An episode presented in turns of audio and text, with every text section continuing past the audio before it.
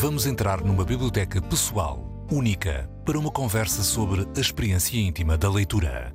You never like to get Grandes Leitores, um podcast de Isabel Lucas. the letters that I sent. Uma parceria Antena 3, Jornal Público. Olá, bem-vindos a mais um Grandes Leitores. A grande leitora de hoje é Mirna Queiroz. Ela é editora, curadora e jornalista luso-brasileira. Tem mestrado em Estudos Culturais pela Universidade de São Paulo, a USP. Atualmente vive entre Lisboa e São Paulo e dirige a revista Pessoa de Literatura e a Associação Cultural Mombac. Ah, a Mirna convidou para esta conversa a escritora Tatiana Salem Levi. A Tatiana nasceu em Lisboa em 1979, cresceu no Rio de Janeiro e vive também atualmente em Lisboa. Estreou-se no romance Com a Chave da Casa, vencedor do Prémio São Paulo de Literatura em 2008, na categoria de Melhor Livro de Autor Estreante, e foi finalista do Jabuti. O livro foi publicado em Portugal então pela Cotovia. Entretanto, a Tatiana publicou Dois Rios, Curupira, Pirapora para crianças, Tanto Mar e Paraíso, e este ano chegou o romance Vista Chinesa, que já vai na quarta edição no Brasil e terá edição em Portugal ainda este mês de setembro. Já perceberam? Este, este Grandes Leitores vai ter um sotaque ligeiramente diferente. Olá, Mirna. Olá, Tatiana. Olá, boa tarde, boa tarde a todos os ouvintes. Obrigada pelo convite, é um prazer participar desse programa que eu tanto gosto.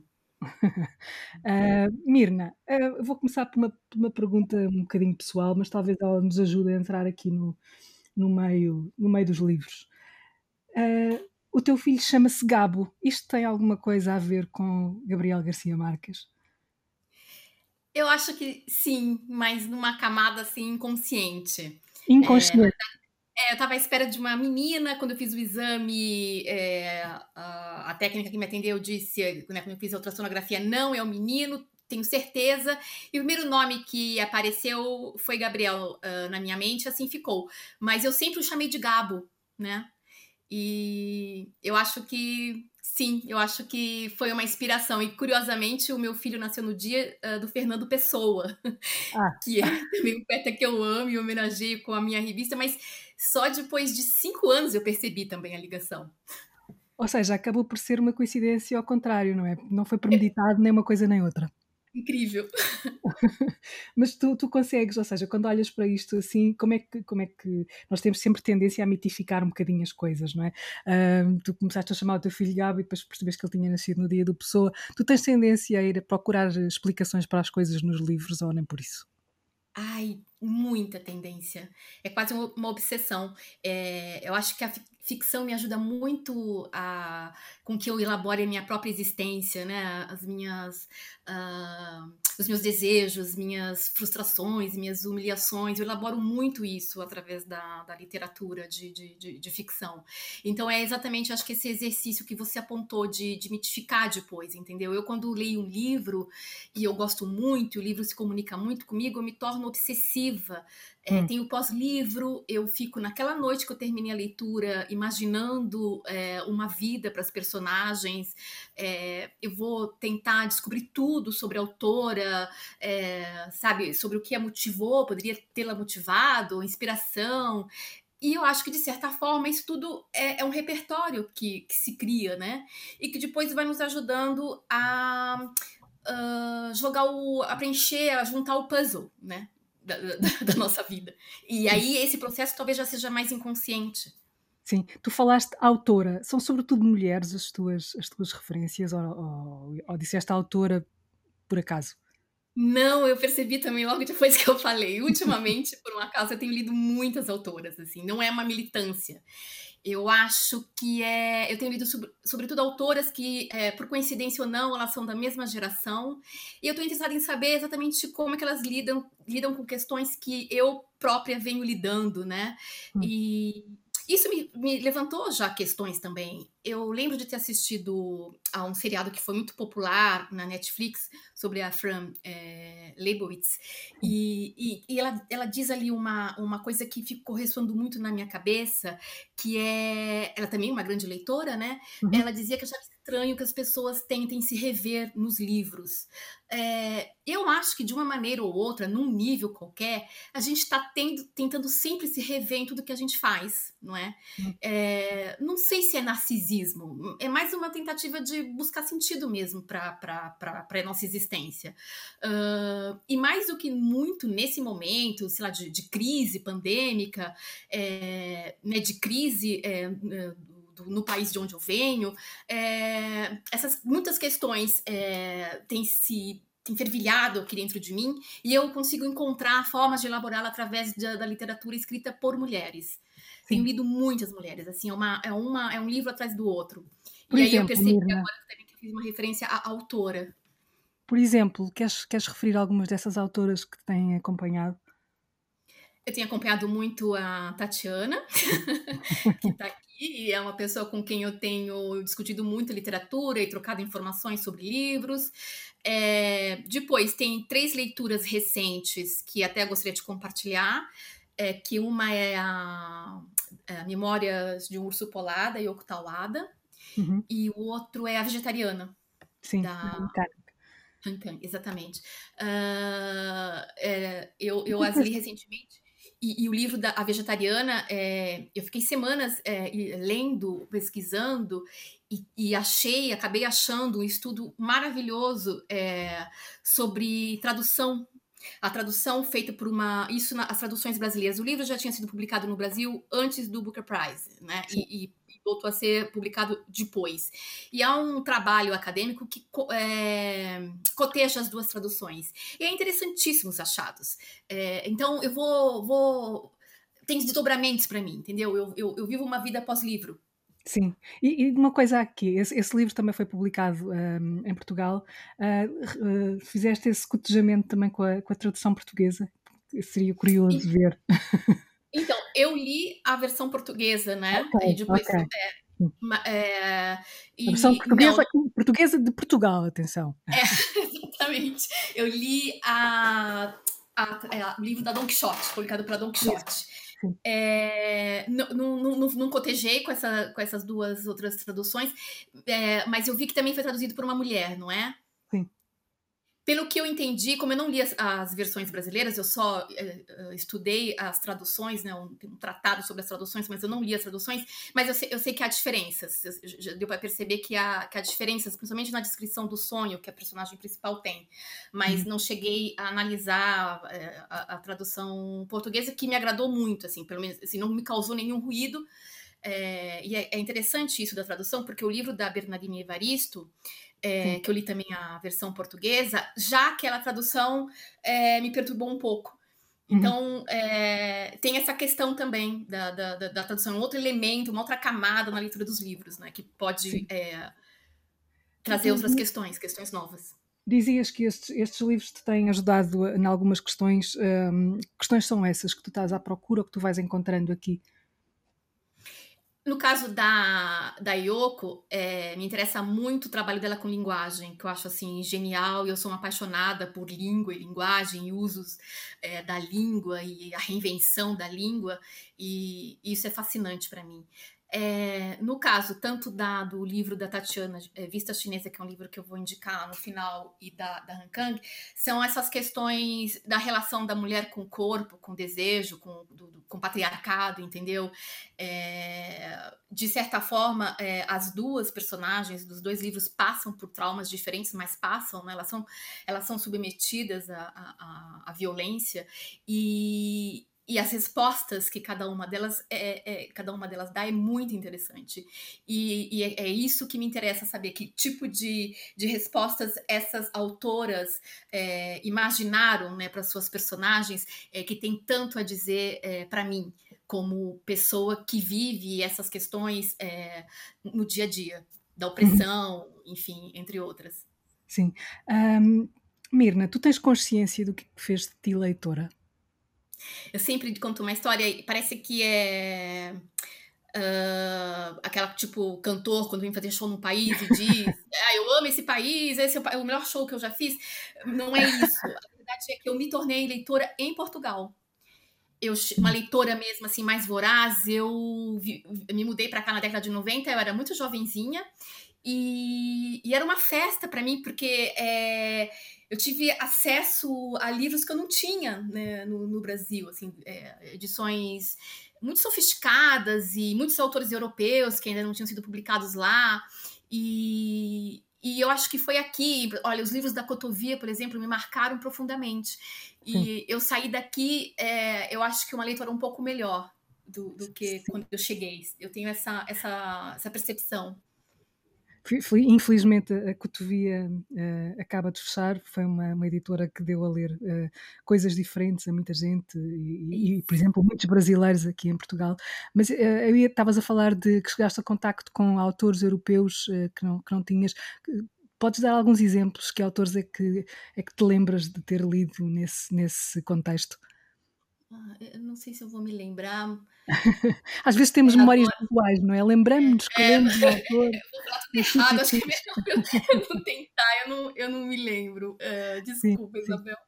Não, não tem, não tem mal. Nós, a memória, a memória, um, de, de, de, a memória diferencia-nos, distingue-nos também nessas coisas. Um, e, e tu, tu, voltaste para o Brasil, viver, voltaste a viver no Brasil durante bastante tempo, regressaste aqui a Lisboa e uma, uma das coisas que, que, que eu faço sempre este, este exercício é quem lê muito, eh, quem tem. Como é, como é que faz com os livros nestas mudanças de vida? Um, o que é que tu fizeste? Trouxeste os teus livros todos contigo? É, fui à falência. Eu falei, é muito caro trazer livros e eu entrei nessa roubada. É, quando as pessoas me perguntam, é, e agora, você veio para ficar? Eu só respondo isso. Bem, eu trouxe os meus livros. É, eu, significa que, olha, muito dificilmente eu vou conseguir pagar a conta para levar os livros de volta. Eu vou ter que ficar onde os livros estão. Porque eu sempre viajei com os meus livros, mas é, sempre viajei no corpo diplomático, não era eu que pagava a conta. Desta vez é, eu, eu, eu, paguei e, e ainda não amortizei a dívida, a dor. é, é, realmente muito caro. E nem estamos com todos os livros juntos. Tem livros na casa do meu, do meu sogro. É, no interior do país, ainda nem, nem juntamos todos os livros. Agora também eu não tenho mais espaço para livros, eu tenho lido mais e-book do que livro em papel, é, e assim vou, vou contornando. Uh, mas para mim é muito difícil me desfazer dos livros, é, e eu sou do tipo cri-cri, que empresta livro hum. e cobra. Ah, não tens vergonha de pedir o livro de volta. Eu, eu não tenho vergonha. Eu só empresto para amigos, né? E os meus amigos já sabem, mas eu tenho sempre um libretezinho. Aí depois se a pessoa, tá pessoa tá demorando muito, olha, eu tenho que emprestar o livro para fulano, você, não, você já leu? é uma boa... É uma boa, uma boa tática. E, e tu escreves nos livros, tens essas uh, marcas os teus livros ou eles estão intactos? Se eu tenho é, alguma caneta, algum lápis à mão, é, eu marco, porque eu sempre leio em lugares esquisitos, nem sempre eu tenho, mas meu, meus livros são cheios de orelhas. São cheios de orelhas. Depois Explica lá o que é a orelha. Explica lá o que é a orelha. Quando você faz aquela dobradinha. Uhum. Uma dobra. Como é que sim. vocês chamam aqui? É uma dobra. Uma dobrinha? Então. Aí, quando a parte que me interessa tá na, na, primeira metade do livro, faço a dobrinha na primeira metade e na, na parte de cima. Quando a, a, parte que me interessa tá na parte de baixo, faço uma dobrinha no rodapé. Sim. Mirna, e consegues uh, dizer quais são. Consegues perceber quais são os escritores fundamentais para ti? Ou seja, aqueles que tu percebeste que, que, que, que estão sempre contigo? Olha, um escritor que é muito difícil responder essa, essa, essa, pergunta, porque depende muito da fase que eu, claro. que eu tô vivendo, né? Por exemplo, agora eu tô lendo essas autoras que eu nunca tinha lido antes. É, mas um escritor que eu acho é, genial e que eu volto muito a ele é o Machado de Assis. Hum. Que eu li na escola por obrigação, mas a cada 10 anos eu volto a lê-lo, é, eu volto a ler principalmente o Memórias Póstumas, e cada vez é um deslumbre novo. Grandes Leitoras, com Isabel Lucas. que é que achas que, tem a literatura do Machado? Estabelece normalmente a comparação entre, hum, quando se fala do Machado de Assis aqui em Portugal, vem à cabeça logo essa de Queiroz, é como se eles dois fossem um par na língua portuguesa. Achas que faz sentido fazer esta comparação? Não, eu nunca. É, eu, eu acho muito estranha essas comparações, como agora também a Yoko Tawada e a Han Kang são comparadas ao, ao Kafka. Eu não sei, Sim. quando eu leio, eu nunca, nunca percorro isso, assim, eu nunca faço esses paralelos, nunca, nunca tô preocupada com referência, sabe? Esse lembra é, um autor ou, ou esse livro parece com outro, não faço isso na literatura, nem com, também com cinema, com nada. faço um percurso muito, muito pessoal. Quando eu leio, por prazer, né? Porque depois tem a leitura profissional. Ofício, é, e essa eu não gosto nada, cada vez eu gosto menos de, de ler assim, por obrigação. Uh, mas quando eu agarro um livro, um livro me agarra, essa é uma questão realmente que não, que não me interessa. Uh, então, não, não, eu acho que no caso tanto do Machado como o, o Machado e, e, o Queiroz, talvez por, por, essa questão, essa capacidade de, de, de, de traçar né, um, um, um cenário social é, incrível, uhum. muito acurado, mas também trabalho com a linguagem. Eu acho que o que o Machado faz com a linguagem é uma coisa é, única. Sim. Uh, tu, tu, tu, já falaste do Memórias Póstumas de Brás Cubas, um, esse é um, é um livro de referência. Um, tu, esse, esse, livro, esse regresso, esses regressos aos livros, todos nós temos livros a, a que regressamos. Como é que tu, como é que tu, tu te, te, confrontas, por exemplo, com, com, com as primeiras leituras? Tu lembras-te da primeira vez que leste Memórias Póstumas de Brás Cubas? Tens alguma essa memória existe ou já não? Está tão diluída? Não, então, porque da segunda para a terceira é, a distância foi muito grande, né? Eu estava na escola quando eu tive que ler, e, e da segunda para a terceira, assim, a distância era menor. Uh, mas eu acho que é, o retrato mesmo, né, de certas classes sociais, de certos conflitos sociais, eu acho que acho que isso eu, eu lembro que, que me marcou porque isso me interessa muito na literatura, né, um uhum. autor que fale sobre o seu tempo. Sim, sim. As tuas leituras quando tu te mudaste para Lisboa, sentiste que, quando tu te mudaste agora desta última vez para Lisboa, sentiste que mudaram? Mudaste, passaste a ser, a ler outras ler coisas? Outras coisas? Ah, boa pergunta. É, eu acho que, acho que de novo, assim, esse, essa guinada, é, essa minha, é, esse desejo de ler mulheres, não é? Eu acho que é, nasceu aqui, também foi nesse período, foi depois que eu cheguei, Uh, até, mas também porque eu, eu, passei a me dar mais liberdade, né? Eu resolvi que eu ia também tirar um tempo para ler só o que eu queria. Uhum. É, até hum, deixei de participar do, do, do, do, de júris de alguns prêmios, justamente para não ser obrigada a ler nada que eu não quisesse. Então, uhum. é, esse espaço também me abriu essa possibilidade de, de, de, de, entrar numa livraria e ficar flanando e ficar descobrindo o que eu, o que eu queria ler. Sim. Um, há uma pergunta que, que é feita muitas vezes, já, já, muitas vezes me fizeram essa pergunta, também já a fiz a muitas, a muitas pessoas e parece hum, sempre resposta difícil. Já vamos daqui a pouco também fazer lá a Tatiana, mas agora faço a ti. Um, Porquê é que tu achas que as duas literaturas, a portuguesa e a brasileira, se conhecem tão mal? É, então essa é a grande pergunta nossa e nós não conseguimos responder, não é? Uhum. É, é, é, é, difícil, eu não sei, eu acho que vai ser necessária aí uma, uma ação política, né? Eu acho que nós temos que entrar, alguns livros brasileiros já estão entrando aqui, né, no plano de leitura nacional, eu acho essa medida excelente, porque as pessoas têm que se habituar aqui em Portugal a ler literatura brasileira, assim como estão habituadas a assistir telenovela. E Sim. aí acho que vai passar a ser mais natural, né? E no Brasil nós lemos mais.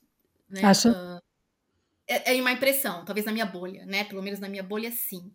Uh, Agora, há nomes que são muito populares, né? Como o do José Saramago, por exemplo. É, nós não temos assim um paralelo aqui ao José Saramago. Temos um autor um, brasileiro. Com autores brasileiros contemporâneos, uh, talvez, não. talvez não tenhamos, é. sim. Não há um Nobel no Brasil, não é? É, exato, também tem não há um isso. Nobel brasileiro. Falta um Nobel para o Brasil. Ele foi sempre muito amado lá no Brasil. É, é, eu lembro de um grande amigo meu provocador que dizia: ah, mas as pessoas não, não é possível que as pessoas leiam Saramago. Saramago não é um autor fácil, elas compram. É, mas só o fato de comprar, né? De, de, os lançamentos dele eram assim, faziam filas quilométricas, as pessoas pediam Saramago em casamento. Quer dizer, né? Então, isso, isso é potente. É, aí acho, acho, que nós não temos um, um, paralelo. Eu acho que precisa dessas ações. É, eu acho que Portugal tem políticas muito consistentes de difusão da, da literatura, não é? Você tem essa bolsa para bolsa tradução, né? Quer dizer, eh, financia a edição de livros no, no Brasil. E depois você tem um instituto que faz com que o autor viaje com o seu livro, né? Os autores portugueses participam muito de eventos é, no, no, no Brasil. Então, acho que isso também ajuda muito, porque o livro, hoje em dia, é, ele não alcança seu autor sozinho, né? O, é, o seu leitor sozinho. O autor tem que ir junto com ele, tem que fazer um trabalho também de, de comunicação. É, e infelizmente nós não temos né, o contrário. Né? Hoje em dia nós não temos nem política de livro no Brasil. É, as políticas não são continuadas e agora é terra arrasada. Então acho que isso pode ajudar a explicar. Sim. E tu, como, como leitora, segues esses, hum, essas turnés, digamos assim, aqui com muitas aspas. Uh, como é que tu chegas aos livros? Chegas através de, de, conselhos de amigos, como já falaste, chegas através da imprensa, chegas através dessa, dessas conversas que, que se fazem com autores. Quais são os meios que te levam a um livro, a uma descoberta? É, então, é, muito, muito por indicação de amigos e por indicação de jornalistas é, que eu, que, eu, que eu sigo na imprensa, né? né? Você é uma delas, é, é, outros jornalistas no Brasil, a, a Josélia, por exemplo, assim, tem, tem dois, três, quatro jornalistas que cobrem essa, essa área que eu, que eu sigo e cujas é, as, as, resenhas, as críticas é, me despertam, pode me despertar interesse ou não sobre um livro, né? Uh, mas tem esse peso do, do, dos amigos e, e agora eu me dei esse luxo de, de descobrir sozinha, que é uma uhum. coisa muito nova flanar, como tu disseste, uh, flanar nas livrarias, que é um, é um imenso prazer.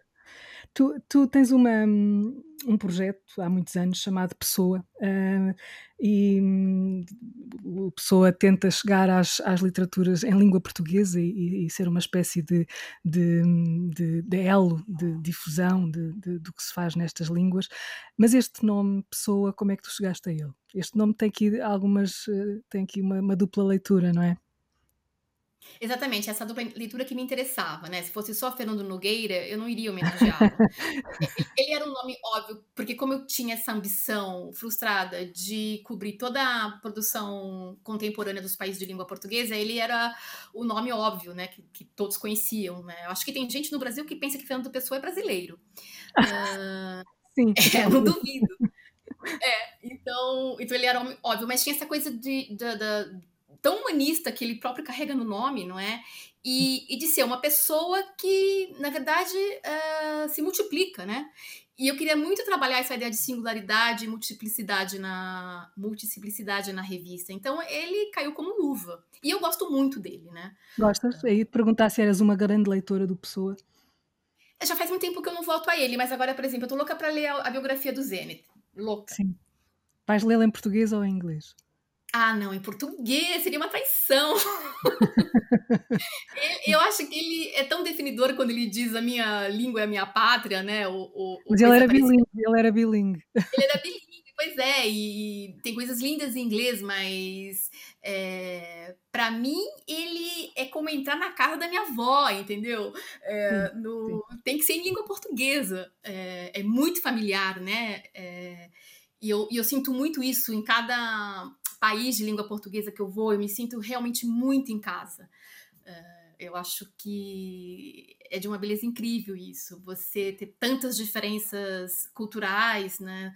códigos muitas vezes incompreensíveis entre nós, é, países de língua oficial portuguesa, mas a gente consegue, eu pelo menos consigo me sentir em casa, seja em Luanda, seja aqui em qualquer lugar de Portugal ou qualquer lugar do Brasil, né, que também é... Isso é a língua que faz, é a língua que... Eu não tenho dúvida de que é essa língua. É engraçado que eu, eu vejo muita gente hoje dizendo que cada vez nós vamos, nós estamos nos afastando mais, que existe uma língua uh, portuguesa de Portugal e existe uma língua brasileira, né?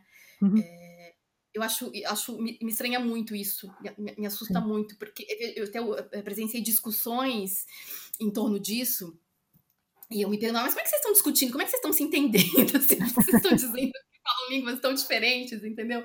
Porque isso é não, eu não compreendo, porque se você é a uma distância, por exemplo, eu estou em São Paulo, é, eu, eu, os meus sobrinhos que moram no litoral usam gírias que o meu sobrinho que mora no interior, a uma, sei lá, seis, uh, 600 quilômetros de distância, falam português diferente.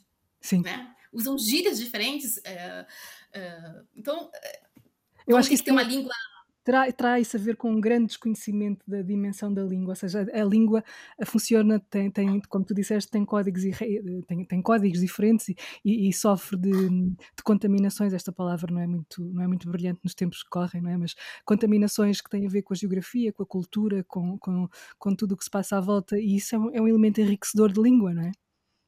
Sem dúvida, eu acho exatamente isso, entendeu? Cada vez a, língua se enriquece mais, né? ela, ela se expande mais.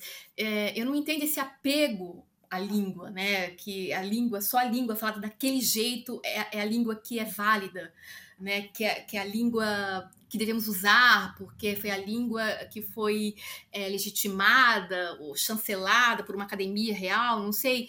Não, a língua ela é livre, né? É, a língua está a serviço das pessoas, não o contrário. E se a gente começar assim, então a gente fala sergipano no Brasil, mineirês, paulistanês, entendeu? Né? É uma divisão que eu não vejo sentido.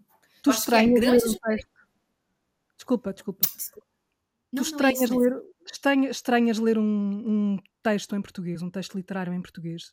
Tens alguma vais de alguma maneira hesitando ou, ou entregas-te àquilo? Ai, me entrego totalmente. Claramente há, há palavras que eu não compreendo, mas é isso quando às vezes eu leio literatura de algum autor é, fora do eixo Rio-São Paulo certamente nem tudo eu compreendo, ou às vezes até de um autor de São Paulo, não, eu não, não tenho o dicionário todo na minha cabeça, não é? Uh, então, é, não vejo nenhum problema. Eu, aliás, eu adoro, assim, aprender expressões novas e palavras, é, ir lá, vou ao dicionário, o que, que significa isso, principalmente quando as pessoas é, fazem algumas torções da língua. Isso é toda uma outra viagem no livro, entendeu? Tem uma outra uh, uma outra camada, outra vertente nessa, nessa experiência de leitura que eu acho, eu acho muito rica. Eu não, não vejo problema nisso. Uhum. Mirna, tu convidaste para estar aqui uh, nesta conversa a uh, Tatiana. Um, queres dizer porque é que a convidaste? Porque eu sou grande leitora da Tatiana. E, e, bom, e acho que nós podemos dizer isso aqui, né, para deixar bem claro para o sou, eu sou amiga dela, gosto muito, muito dela. Lisboa aproximou-vos? Lisboa aproximou-vos? Ah, sim, sem dúvida, porque eu sou de São Paulo, a Tati do Rio, né? A Tatiana do Rio, então é, nós nos conhecíamos de esbarrar em festivais literários ou premiações, é, tínhamos muito, muito pouco contato. E, e a Tatiana, é, ela não é só uma grande escritora ou leitora de ficção, mas também de filosofia, né? Uhum. E, e, é um, uma área que cada vez me interessa mais. Então, ela tem me ajudado muito em alguns, assim, compreender alguns processos, tal, é, na produção de conhecimento. Então, é, eu acho interessante. Esse livro dela me marcou muito. É um livro que eu gosto muito. Eu tive o privilégio. Chinesa, né? A chinesa que eu isso, agora tá falando da vista chinesa, que vai sair aqui pela. vai ser lançado pela Elsinor, a grande Elsinor. E, e é um livro que eu tive o privilégio de ler ainda no original, me, me, me tocou muito. Eu chorei com o livro, mas ri também, porque a Tatiana sempre me faz rir muito, é a pessoa que mais me faz rir. Então eu achei que fazia todo sentido trazê-la para essa conversa. Olá, Tatiana. Bem-vinda. Olá, Isabel, olá Isabel, olá Mirna, muito olá. obrigada pelo convite. As duas, é uma alegria estar aqui. É, adorei, tá, tô adorando, na verdade, ouvir a Mirna. Nem tô com vontade de falar, tô com vontade de continuar ouvindo. Uh, Mirna. Não enjoou ainda? Ela me ouve o dia inteiro. tu tens perguntas para fazer à Tatiana? Queres lhe fazer alguma pergunta aqui? Uh, que, seja, que seja uma pergunta que possas partilhar.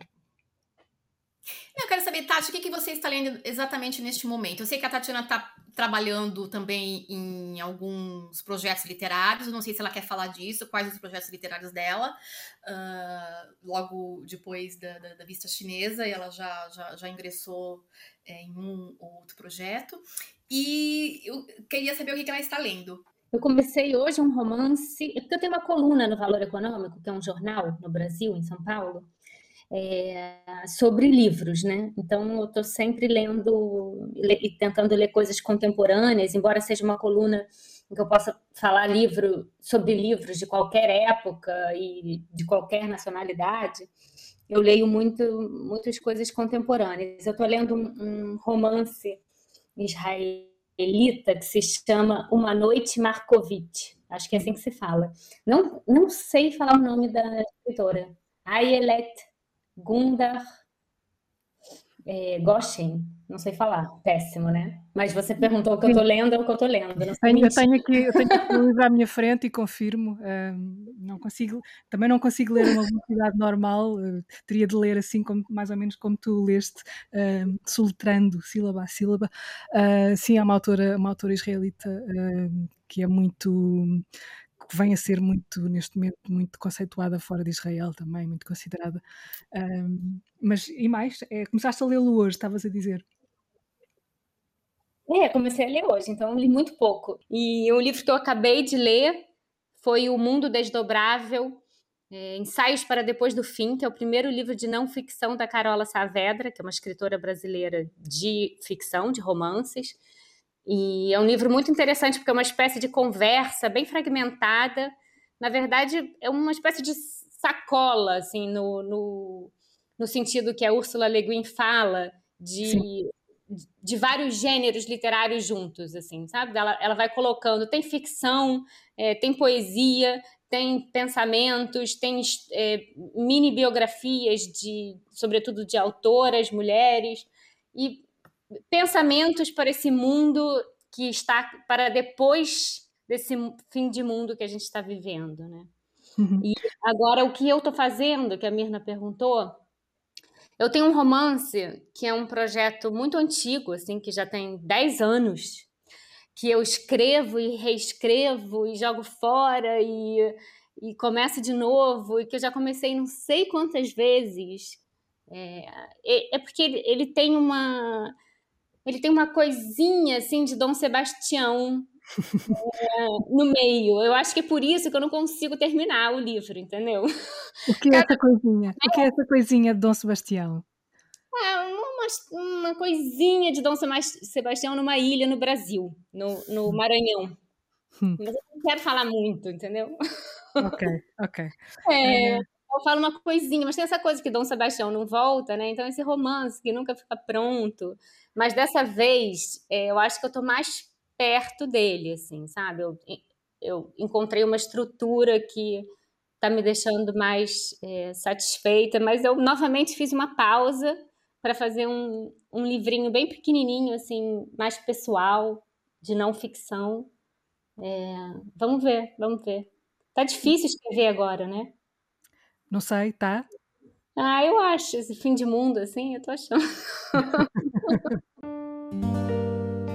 Grandes Leitoras. Uma parceria Antena 3, Jornal Público. E de ler, e de ler, Tatiana. É tão difícil ler quanto escrever neste momento. Eh, fala-se em, em, falta de concentração. Há quem acha que a concentração já está a voltar. Um, é mais fácil ser leitora ou escritora neste momento? Para mim é mais fácil ser leitora sempre. Sempre. É, sempre. Em qualquer hum. momento da vida é sempre mais fácil ler do que escrever. É, inclusive, se existisse essa profissão, eu seria a primeira a me candidatar. Não, serias a segunda, eu estava lá primeiro. Um... Mas, em certo sentido, é a minha profissão também, né? Porque, não, não só porque qualquer escritor é, em primeiro lugar, um leitor, mas porque o meu trabalho é, como colunista no Valor é um trabalho de, de leitora, né? Então eu não posso nunca parar de ler. Eu escrevo sobre livros, então Sim, é. a Mirna estava a dizer, estava a dizer que tu um, tens muitas leituras também na área da filosofia e, e da ficção. Eu, eu, uh, antes de falarmos disso, eu gostava de saber, e depois a Mirna pode entrar aqui na conversa quando quiser, Mirna, a conversa é tua, um, que é uh, o que é que te, tu consegues perceber o que é que te formou enquanto leitora? A Mirna diz que não se lembra, uh, tu tens essa, ou melhor, ela lembra-se que Portugal teve uma, teve uma função básica aí, mas ela já era uma menina crescida. Tu lembras-te do que é que te fez leitora? Tens essa noção? como que autores me Lá fizeram. Lá no princípio de tudo. Lá bem no princípio de tudo.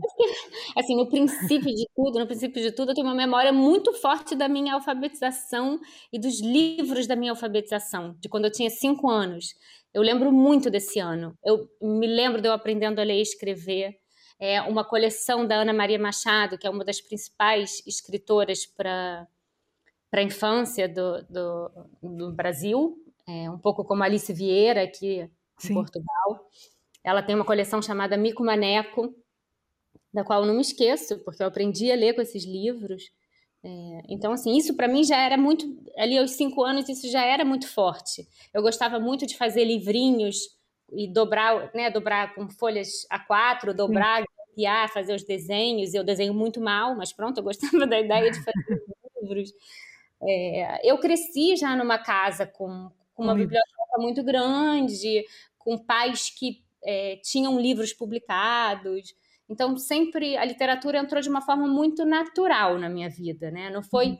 não teve um momento assim de espanto, sabe? De ah, tive uma vida que não teve nada a ver com a literatura e de repente eu descobri a literatura e a literatura me salvou de um mundo. Não foi isso. É, a literatura fazia parte da minha casa, assim, fazia parte do meu dia a dia. Então, talvez seja um pouco mais difícil eu situar um momento, além desse momento de aprender a ler. Aí eu acho que eu talvez iria mais para frente, assim, na, na adolescência, a descoberta de duas autoras, Sim. que foram a Clarice Lispector. Uhum. Aí, foi, aí foi um impacto muito, muito grande, assim, uma desco a descoberta de que a literatura poderia ser muitas coisas, né? Não Sim. só um romance com início, meio e fim, de que a literatura podiam ser pensamentos soltos, podiam ser frases soltas, podia começar pela metade, podia ser muito estranha, podia provocar não só a compreensão e o entendimento, mas é, sublinhar o não entendimento, aumentar a minha incompreensão do mundo. É, e o outro livro foi o Memórias da, da, de uma Moça Bem Comportada, não sei como é que é traduzido aqui, da Simone de Beauvoir, que é o primeiro Sim. volume da autobiografia dela. Sim. E, e esse, esse da, da, Simone Beauvoir, o que é que te explicaste um bocadinho o que é que a Clarice te deu? Este da Beauvoir deu-te o quê? Um, esse, é... livro, esse, livro, é uma referência para muita gente em todo o mundo, não é? Muitas, muitas, há uma é. geração ou duas que, que, que, fala muito dele como tendo sido de alguma maneira decisivo ou tendo ficado nessa memória. Acho que assim, vários, vários motivos, mas um que para mim foi muito forte era uma coisa de que eu era uma adolescente muito, muito tímida, muito fechada e, e o meu mundo se expandia nos livros. E a, e a Simone de Beauvoir fala muito disso, assim, dela, né? Essa menina bem comportada e, e depois a coisa de ser isso, de ser uma mulher que foi desafiando é, desafiando os limites da, da sociedade, daquilo que se impunha para a mulher, né? E que, e que foi se tornando uma mulher muito livre. Então, acho que eu tinha uma coisa de me sentir por dentro muito livre, é, mas ao mesmo tempo ser muito tímida, de uma timidez que, que bloqueava, num certo sentido, essa liberdade. E a literatura era uma possibilidade, era um lugar onde essa liberdade podia acontecer.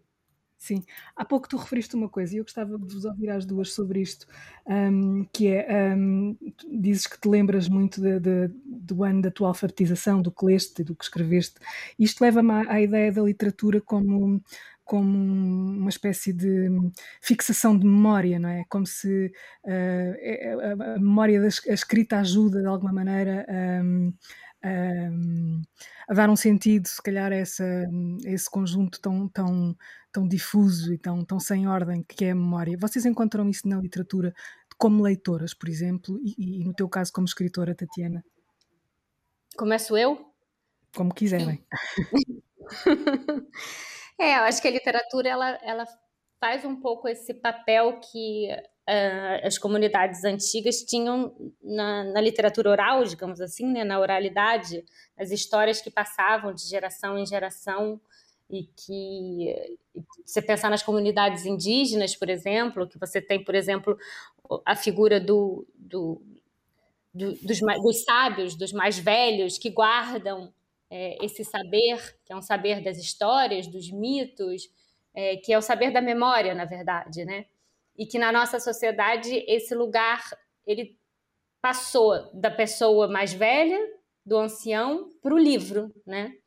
É, então a memória ela já não pertence propriamente a uma pessoa, mas ela, ela pertence a uma biblioteca, né? Então se você tem acesso a uma biblioteca, você tem acesso à, à memória de uma isso, de uma cultura, de uma tradição, e aí você pode ter acesso a essa cultura aos 20 anos, aos 15 ou aos, ou aos 80, né? Uhum.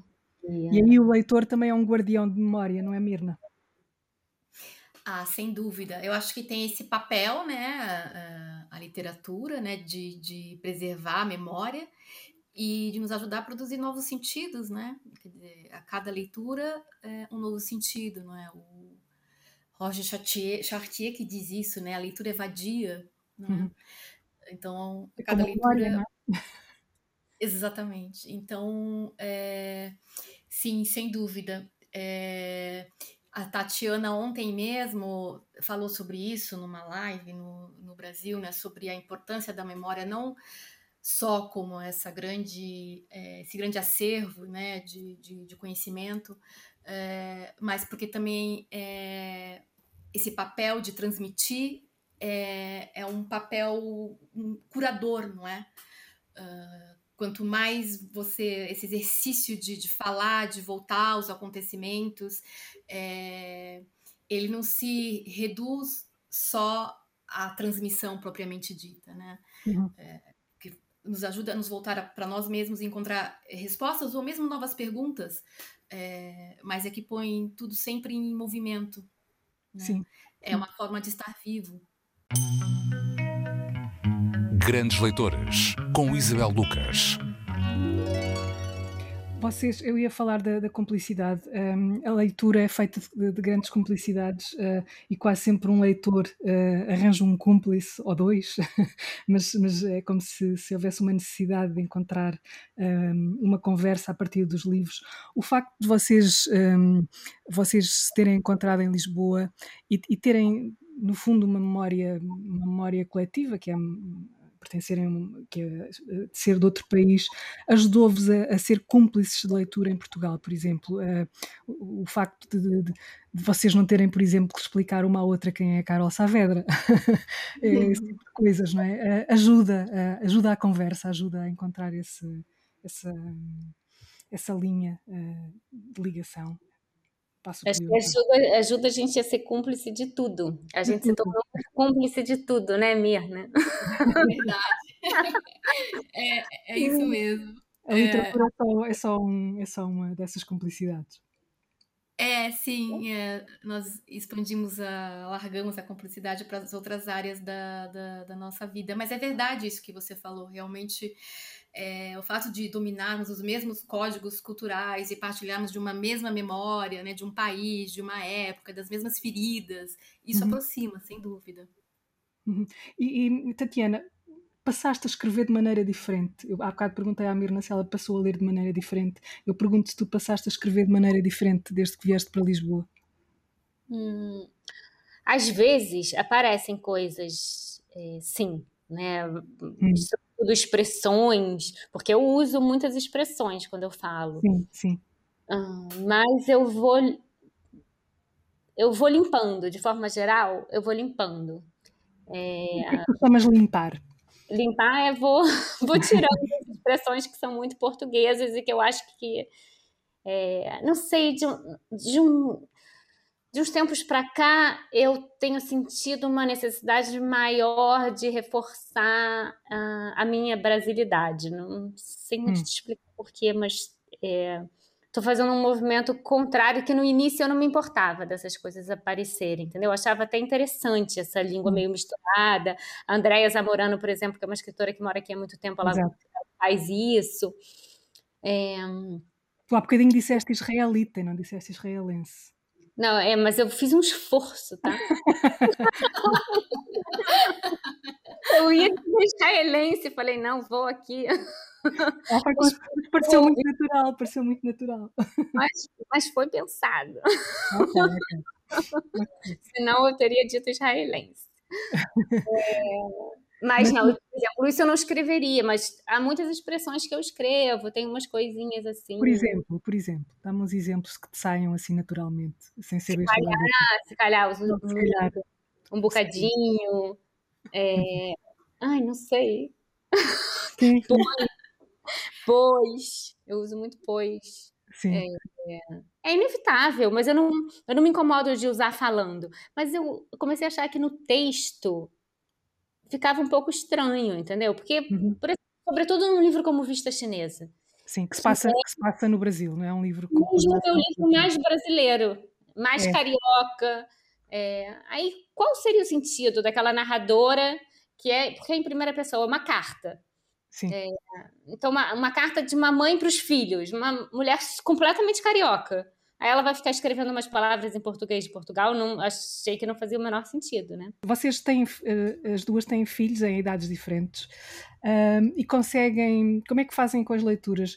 Uh, os filhos da Tatiana são muito pequeninos, ainda não leem. Tu, tu, tu, misturas livros portugueses e brasileiros aí pelo meio, eh, nas leituras, nas histórias que contas aos teus filhos? Sim, leio metade, metade, mais ou menos. A biblioteca é metade portuguesa, metade brasileira. E como leio. é que eles lidam com isso? Com a naturalidade, não é? É, eles nem. Eu, de forma geral, nem digo se o livro é português ou se é brasileiro, vou lendo, assim. Mas tem muitas coisas que eu vou explicando, assim, ah, isso aqui se diz no Brasil, assim, em Portugal, essa palavra significa tal coisa em Portugal. Eles, eles percebem, né? Eles sabem. Sim, sim porque tem uma mãe. Uma mãe, uh, uma mãe brasileira com... português. português. É. e Mirna, o teu filho está na universidade. Um, como, é que, como é que são as leituras dele? Ah, ele leu muito na, na infância, né? E a autora preferida dele era Lígia Bojunga. E eu tenho uma história ótima com ele, dele entrar na sala chorando. Mãe, você conhece a Lígia? Porque ele sabia que eu editava a revista Pessoa e conhecia alguns autores, né? Sim. Você, sim, conheço. Você tem que mandar um e-mail para ela. Esse livro é horrível. mas o livro não era horrível, ele tinha amado o livro, mas é porque é a história de um pai uh, que se separa da mãe e passa a namorar a professora do filho. Sim. E o Gabriel foi o primeiro grande conflito emocional da vida dele. Ele não percebia como é que um pai podia trair a mãe e ainda ficar com a professora dele. Exato. Foi maravilhoso. Assim, a gente teve uma das conversas, das primeiras grandes, belas conversas da nossa vida por conta desse livro. Sim. E depois o Gabriel entrou numa fase em que não gostava de ler nada, era um, um sacrifício, e ele está sempre né, o livro, rodeado de livros em casa. E eu lembro de uma professora minha do mestrado dizer: não, não obrigue, deixe, deixe, passa. E realmente passa. Depois, ele veio aqui para Portugal é, no último semestre do, do ensino secundário, e aí se apaixonou por pessoa. É, estudou muito literatura portuguesa, teve que estudar para os exames nacionais e leu vorazmente tudo. É, mas agora, como ele faz antropologia, ele deixou um pouco a ficção de lado também e está lendo mais é, livros é, de sociologia, antropologia, filosofia. Sim. Ele tem fases. Sim. Só, só, só uma coisa, é, vocês trazem algumas sugestões, mas é, vou aproveitar que, que vos tenho aqui e como este é um, é, um, é um podcast para leitores, eu gostava de ouvir das duas, assim, muito brevemente, que leitores brasileiros, que, que, que, escritores brasileiros contemporâneos é que nós não devemos mesmo perder? Daqueles que estão por cá muito pouco editados ou nada mesmo. Ai, acho que são muitos. olhos aos editores. É, é, eu, antes de falar dos, dos, autores brasileiros, eu me lembrei agora de uma descoberta que é a Celeste Andrade, Sim. portuguesa, Sim. Uh, que algumas pessoas comparam com a Helena Ferrante, portuguesa. É, e, e, vou ainda lembrar até o final da conversa, é, a autora desses contos completos que eu gostei muito. Sobre os autores. Ah, então, um, um livro que eu, que eu acho que poderia ser. Autora que poderia ser publicada aqui. Ó, eu gosto muito da Cláudia Lage. Uh, assim, nossa, é, é, que é muita gente, porque o Brasil é uma produção assim. A Cláudia Lage não foi publicada aqui, né? Esse livro dela que ganhou o prêmio São Paulo não foi publicado aqui. O... É muito bom. Não. Corpo... Corpo Interminável. Uhum. Corpo Interminável. É... Eu gosto muito do da Paloma Vidal, da Carola. A Carola já foi publicada, né? Mas o quê? Um ou não? Foi? Eu acho que, eu acho que a Carola não, não está publicada. A Carola foi publicada um livro aqui, pelo Foi? menos. Flores Azuis, eu acho. Sim, sim, sim, sim, sim. Mas eu acho que você já não acha. É difícil, Não. viu? É, é difícil publicar aqui. É. A Adriana Lisboa já foi publicada aqui? A Adriana, sim, que a Adriana ganhou o prêmio Saramago, né? Ah, é verdade. A Adriana e a André Del Fuego, mas assim, ah, não, não muito publicadas. Um livro só, não é? Não, não. A Adriana mais. E a A André, Adriana, a André e os dois. Ótimo, certo. Então, bom, o Julian também é publicado, né? Aqui. Olha, eu gostei muito do livro, mas esse foi publicado aqui. Não sei se vale. Foi publicado Ah. aqui pela Companhia das Letras, mas eu gostei muito do livro do Jefferson Tenório, O Avesso da Pele. sim, Muito bonito esse livro.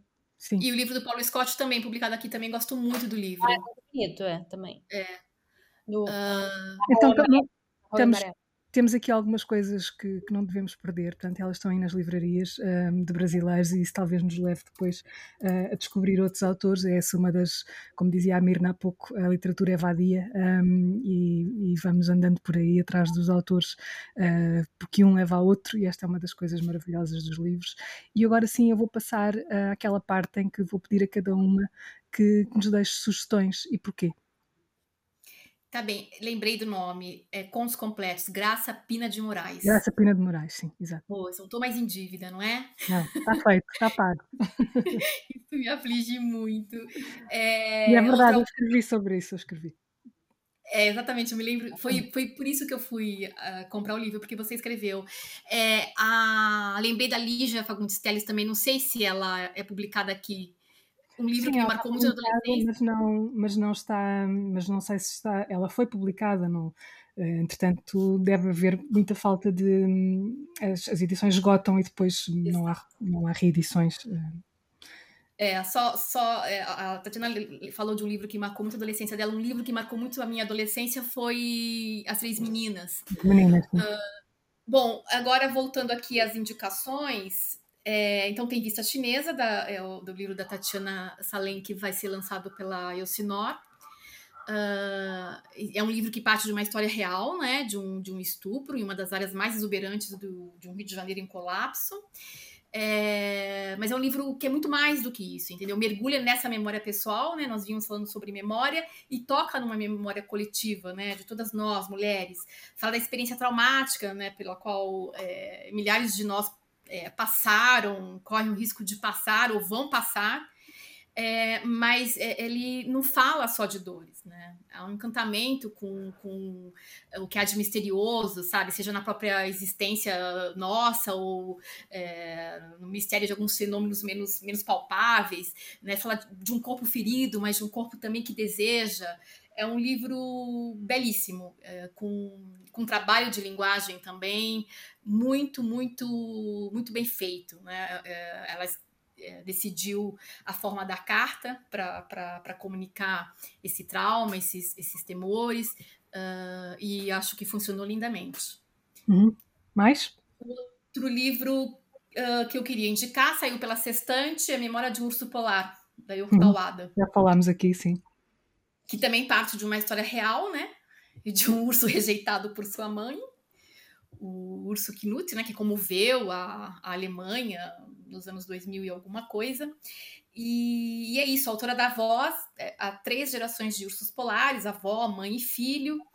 E, e é todo um mundo novo que ela consegue imaginar é, através da, da, da, história desses livros. Né? Ela percorre todo grandes acontecimentos do século XX. É, mas o que eu acho que é mais, mais bonito que eu já até citei aqui, que tem essa questão da linguagem, né? desse domínio é, de linguagem que a Yoko tem, uh, mas a força da, da, da imaginação. É, é, um livro que me impressionou muito, porque é um livro. É, são os ursos, né? Os narradores são, são, são ursos. Uhum. Ela conseguiu ursos que, que, escrevem, que conversam com humanos, é, e, é, e é impressionante essa capacidade de costurar essas histórias todas.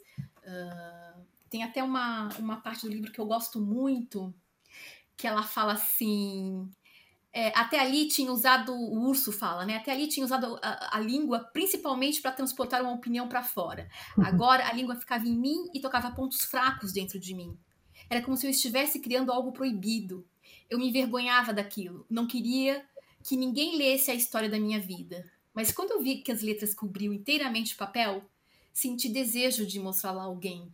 Essa, essa, relação dela com a língua é, perpassa o livro todo e, e me encanta profundamente. Uhum. Um outro romance é, que eu queria indicar é A Vegetariana, é, da Han Kang, né, saiu pela Don Quixote, também é um romance tríptico, e eu vejo que vi, notei recentemente que é, tem isso em comum também com a Yoko. A Yoko também, né, é um livro em três atos, e as duas são comparadas a Kafka. Sim. É, e a, a, história da vegetariana é, de, é, a história de uma mulher, né, que motivada por um pesadelo, é, decide se tornar vegetariana. E essa decisão de estrutura totalmente o casamento dela, enfim, todas as relações familiares. E, e logo me chama a atenção no livro é, que a pra, protagonista quase não fala, né? No, no... Silêncio. Ela é praticamente narrada, né? Ou pelo marido, ou pelo cunhado. E, e, eu fiquei me questionando por que essa opção da autora, né? Eu, eu não acredito que ela não possa contar sobre quem ela é ou que ela se tornou.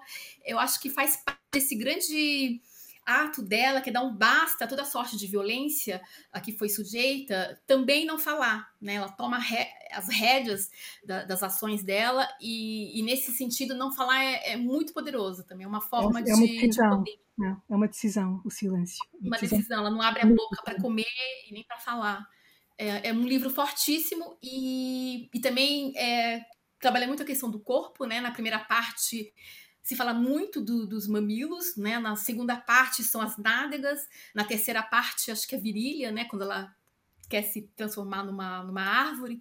É, tem essa, essa, essa relação com o corpo também. Então, todas essas questões muito contemporâneas estão no livro, é, de forma muito sutil, sem nenhuma panfletagem. Eu acho um, um, um livro muito bem acabado. Uhum. Tatiana, também vais falar de metamorfoses? É, então, eu vou indicar primeiro As Pequenas Virtudes, que é um livro meu de cabeceira, da Natália Ginsburg, que uhum. acabou de sair aqui em Portugal, acabou de ser produzido. É, inclusive, até fiquei curiosa para comprar, porque tem uma introdução da, da Rachel Cusk. Eu fiquei Sim. curiosa para ler essa introdução. São pequenos textos, né, assim, autobiográficos, é um pouco um pouco sem gênero, assim, também, né, eu diria, porque beira um pouquinho o ensaio, às vezes, mas não, não são ensaios, né, são textos, sim, sim. São, são textos autobiográficos, pós-guerra, né, depois da Segunda Guerra, e para mim são uma aula de, de literatura, assim, sabe, são textos que eu gosto de ler e reler e treler e ler 500 vezes, a elegância da Natália escrevendo é uma coisa muito impressionante, né? Assim, como é a precisão dela com as palavras, né? É, aquela coisa do, do ela realmente é, sabe escolher as palavras certas, assim, né? Para é, de uma lucidez também e os textos dela sobre sobre maternidade, sobre o casamento, eu gosto muito de, daqueles textos também. Além do talvez o meu preferido, que é os Sapatos Rotos, que história de uma amizade, né, durante a guerra, assim. Gosto muito Gosto muito, muito daquele texto. E depois eu vou indicar uma dupla. É como se fosse uma indicação só. são dois, mas são dois textos que eu não sei te dizer se estão publicados aqui, mas um é muito fácil de achar em inglês, deve dar para achar na internet, que é, é, sobre estar doente da Virginia Woolf. Sim. No Brasil foi a nós que publicou. Deve estar Está publicado aqui também. Está numa coletânea da, da Relógio d'Água. É sim, as coletâneas, a obra da Virginia Woolf está tudo é. Está tudo na Relógio d'Água, está tá na Relógio d'Água. É um ensaio muito curto. E, então, como é muito curto, eu vou indicar junto com um livro da Susan Sontag, que é A Doença como Metáfora. Exato, sim. Que são dois, te são dois textos que, que pensam a questão, da, a questão da doença e da representação da doença na literatura. Uhum e é muito interessante como, na verdade, a doença pouco aparece na literatura como tema principal, né? Ao contrário, ao contrário do amor, das guerras, a doença não é, é não é nunca esse, esse tema central.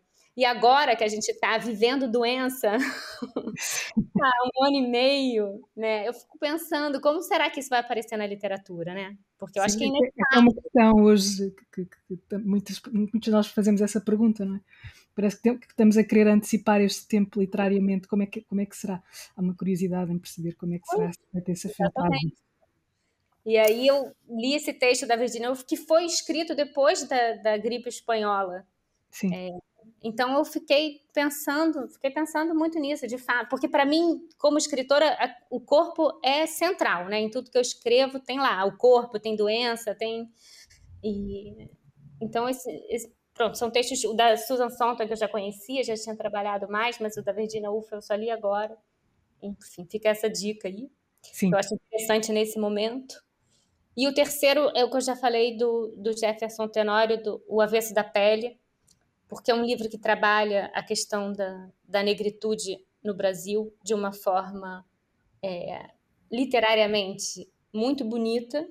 Ele escreve muito bem e a, a construção dos personagens é, porque, não, porque não fica aquela coisa panfletária, né? Porque você fala assim, ah, um livro sobre o quê? Porque toda essa questão do, do ser negro no Brasil que é uma sociedade extremamente racista, né? É, mas ao mesmo tempo é narrado tão de dentro é, que aquilo ganha é, ganha uma profundidade é, humana mesmo da subjetividade do, do, é, do que é, da dor do, daquilo de muito de dentro né eu acho que ele faz isso ele realmente faz isso muito bem eu gostei, foi um livro que me tocou, assim, que me emocionou. E que chegou este ano, chegou este ano a ter, a ter edição portuguesa. É, pela Companhia das Letras de Portugal. Obrigada, Tatiana, obrigada, Mirna, obrigada por esta conversa que sabe a pouco. Um, queria continuar aqui a ouvir-vos. Mas... Sabe a pouco, sim, temos que combinar uma próxima conversa em off. uh, eu, quero pedir desculpa, eu quero pedir desculpa aos ouvintes é, para essa falha, né? Deveria ter anotado alguns livros que eu, portugueses que eu, que eu Esta amo. conversa é vadia, Mirna, nós não tomamos nota. Mas é, mas é, e esse calor não está ajudando. fico, fico com pena de não ter conseguido lembrar de todos, mas a lista é muito grande, tanto de autores portugueses como de brasileiros. Muito obrigada pelo convite, foi realmente deliciosa essa conversa. Obrigada. Obrigada, Isabel. Obrigada, Mirna, por ter me chamado. Foi uma delícia. E obrigada, Até já. As duas, até já. Até.